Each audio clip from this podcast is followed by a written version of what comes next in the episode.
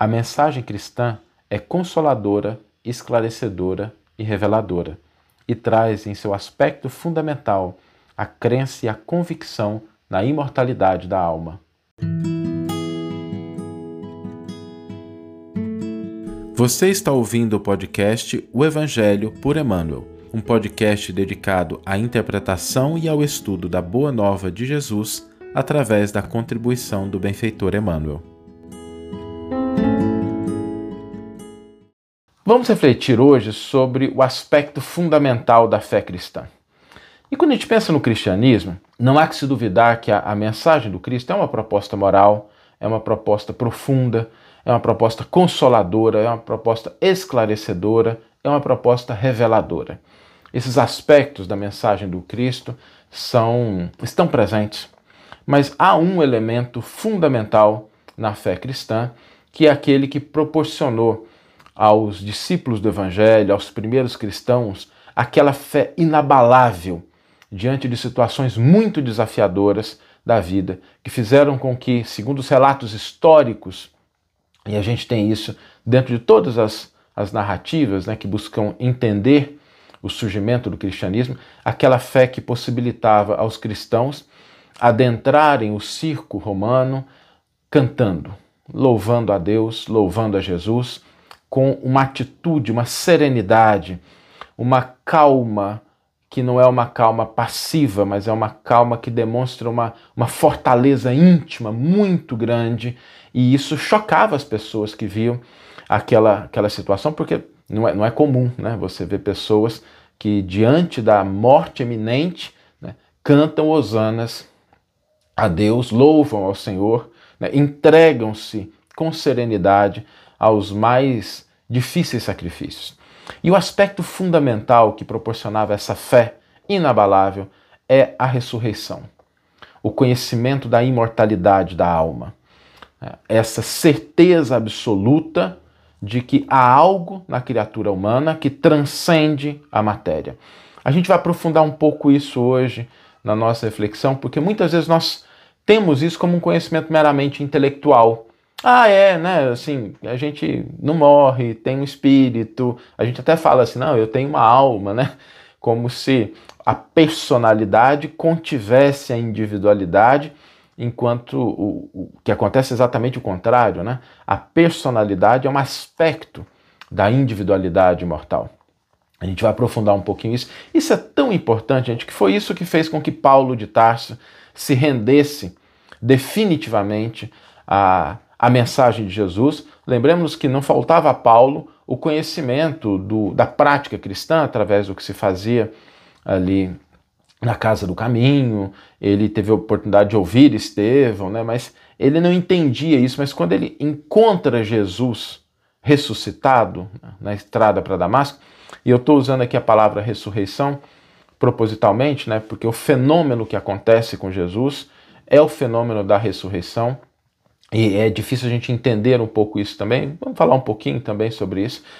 Mas aquele, aquele encontro com Jesus, que Paulo julgava ter, estar morto como um criminoso qualquer, e de repente aparece glorioso, luminoso na frente dele, causa uma profunda transformação que vai exigir tempo aí para sedimentar. Quer dizer, a, a convicção ela não converte a criatura num passe de mágica, né?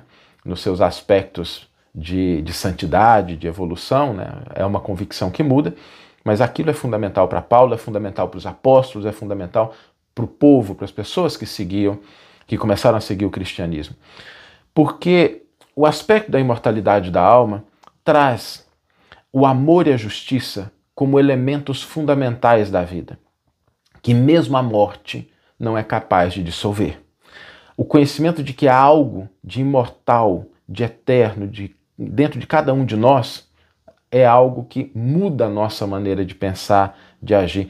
Existiam muitas dúvidas, muitos dogmas, muitas discussões estéreis sobre como é que seria essa vida imortal. E se a gente pega assim a história do judaísmo, a própria história do cristianismo no seu nascimento, existiam muitas questões é natural, né? não é uma coisa, apesar da gente trazer isso como convicção, não é uma coisa trivial.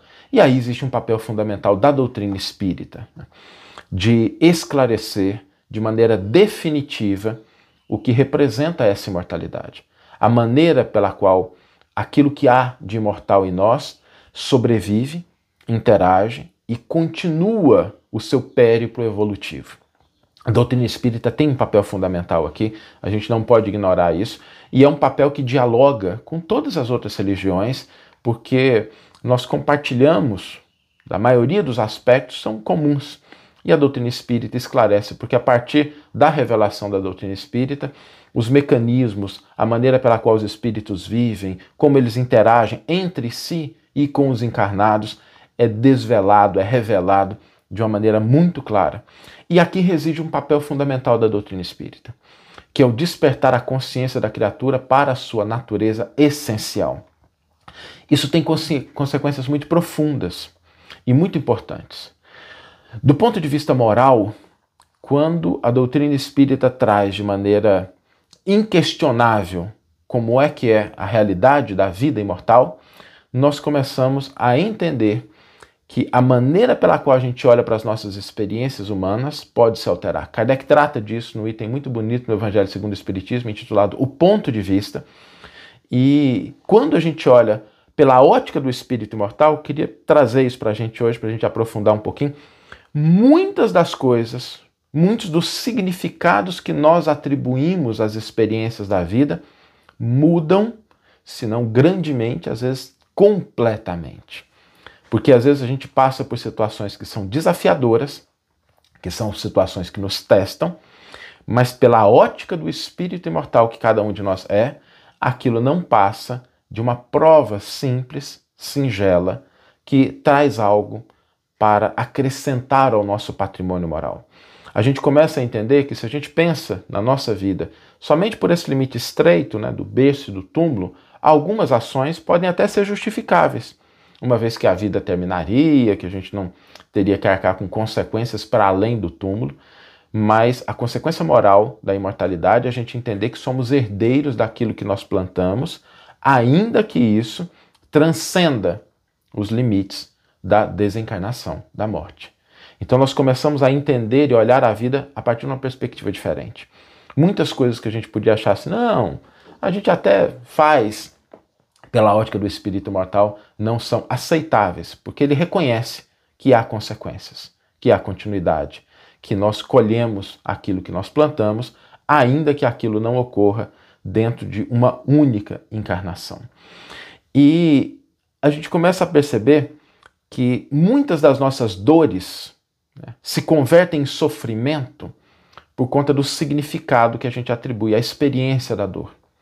Muitas dores se convertem em sofrimento por conta do significado que a gente atribui a essa experiência. E quando a gente pensa em experiências dolorosas, um dos aspectos que converte essa experiência no motivo de muito sofrimento é a gente pensar que aquilo é perpétuo, que aquilo não vai terminar nunca. E pela ótica do espírito imortal, isso é muito importante. Pela ótica do espírito imortal, tudo na experiência humana é transitório. Tudo na experiência humana é transitório. Ao olhar do espírito, tudo aquilo que nos acontece é transitório. A vida, ela não é algo que fere o espírito. Pode até ferir o corpo, pode ser desafiadora, pode doer, mas a dor, às vezes, faz parte do processo de crescimento. Se a gente quer perder uns quilinhos, se a gente quer ter um corpo mais adequado, a gente às vezes se submete né, a um exercício a mais, a forçar os limites, mas porque há um propósito nisso. Então, a dor, ela nem sempre é um sinal de que há um problema, porque às vezes ela faz parte, né? o adolescente, quando está crescendo, sente as dores do crescimento, e isso significa que ele está crescendo. Mas quando nós achamos que aquela dor, que aquela experiência, ela não vai passar, aquilo se torna um sofrimento, às vezes, muito desafiador. E é exatamente esse equívoco de interpretação que esse olhar da imortalidade nos traz. Né? Nada na experiência humana é perpétuo. Tudo que nós passamos durante uma vida inteira, por mais longa que possa parecer, que aliás ao olhar do espírito é muito curto, é algo que passa, algo que é transitório. e a gente começa a entender que algumas dores que a gente sente, por exemplo, a dor da perda de entes queridos, que é uma dor dilacerante e é uma dor, é uma dor. Né? A saudade daqueles que foram, a saudade daqueles que já não estão mais conosco, o sentimento de vazio que às vezes a presença de alguém que a gente ama muito deixa, a gente começa a ter a certeza e a convicção de que isso não é uma perda permanente.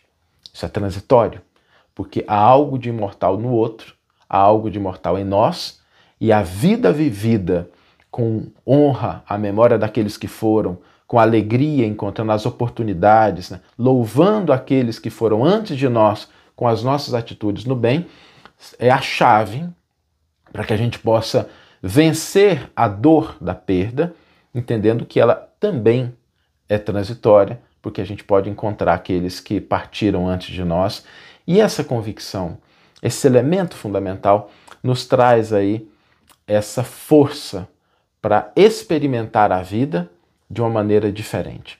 Não só no sentido de vencer, mas de buscar um sentido, buscar um, um significado diferente que nos ajude aí a aproveitar a experiência da vida para crescer moralmente, espiritualmente, intelectualmente, entendendo que, do ponto de vista do espírito, a imortalidade é um horizonte muito mais vasto, muito mais amplo, muito mais rico do que aquele que se circunscreve à nossa vida. E, portanto, não é desprezar a vida material, mas é olhar com muito carinho, porque um dia, uma semana, alguns meses, alguns anos são uma oportunidade preciosa para que a gente cresça como espíritos imortais. Vamos ler agora a íntegra do versículo e do comentário que inspiraram a nossa reflexão de hoje. O versículo está em Atos dos Apóstolos, capítulo 4, versículo 33, e nos diz o seguinte: Os apóstolos davam testemunho com grande poder da ressurreição do Senhor Jesus e havia em todos eles grande graça. E Emmanuel vai intitular o seu comentário Na Revelação da Vida. Os companheiros diretos do Mestre Divino não estabeleceram serviços da comunidade cristã sob princípios cristalizados e inamovíveis. Cultuaram a ordem, a hierarquia e a disciplina, mas amparavam também o espírito do povo, distribuindo os bens da revelação espiritual, segundo a capacidade receptiva de cada um dos candidatos à nova fé. Negar presentemente a legitimidade do esforço espiritista em nome da fé cristã é testemunho de ignorância ou leviandade. Os discípulos do Senhor conheciam a importância da certeza da sobrevivência para o triunfo na vida moral. Eles mesmos se viram radicalmente transformados após a ressurreição do amigo celeste ao reconhecerem que o amor e a justiça regem o ser além do túmulo. Por isso mesmo, atraíam companheiros novos, transmitindo-lhes a convicção de que o Mestre prosseguia vivo e operoso para lá do sepulcro. Em razão disso, o ministério apostólico não se dividia tão somente na discussão dos problemas intelectuais da crença e nos louvores adorativos. Os continuadores do Cristo forneciam, com grande poder, testemunho da ressurreição do Senhor Jesus e em face do amor com que se devotavam à obra salvacionista, neles havia abundante graça. O Espiritismo evangélico vem movimentar o serviço divino que envolve em si não somente a crença consoladora, mas também o conhecimento indiscutível da imortalidade. As escolas dogmáticas prosseguirão aliando artigos de fé inoperante, congelando as ideias em absurdos afirmativos, mas o Espiritismo cristão vem restaurar em suas atividades redentoras o ensinamento da ressurreição individual, consagrado pelo Mestre Divino, que voltou, ele mesmo, das sombras da morte para exaltar a continuidade da vida. Que você tenha uma excelente manhã, uma excelente tarde ou uma excelente noite e que possamos nos encontrar no próximo episódio. Um grande abraço e até lá!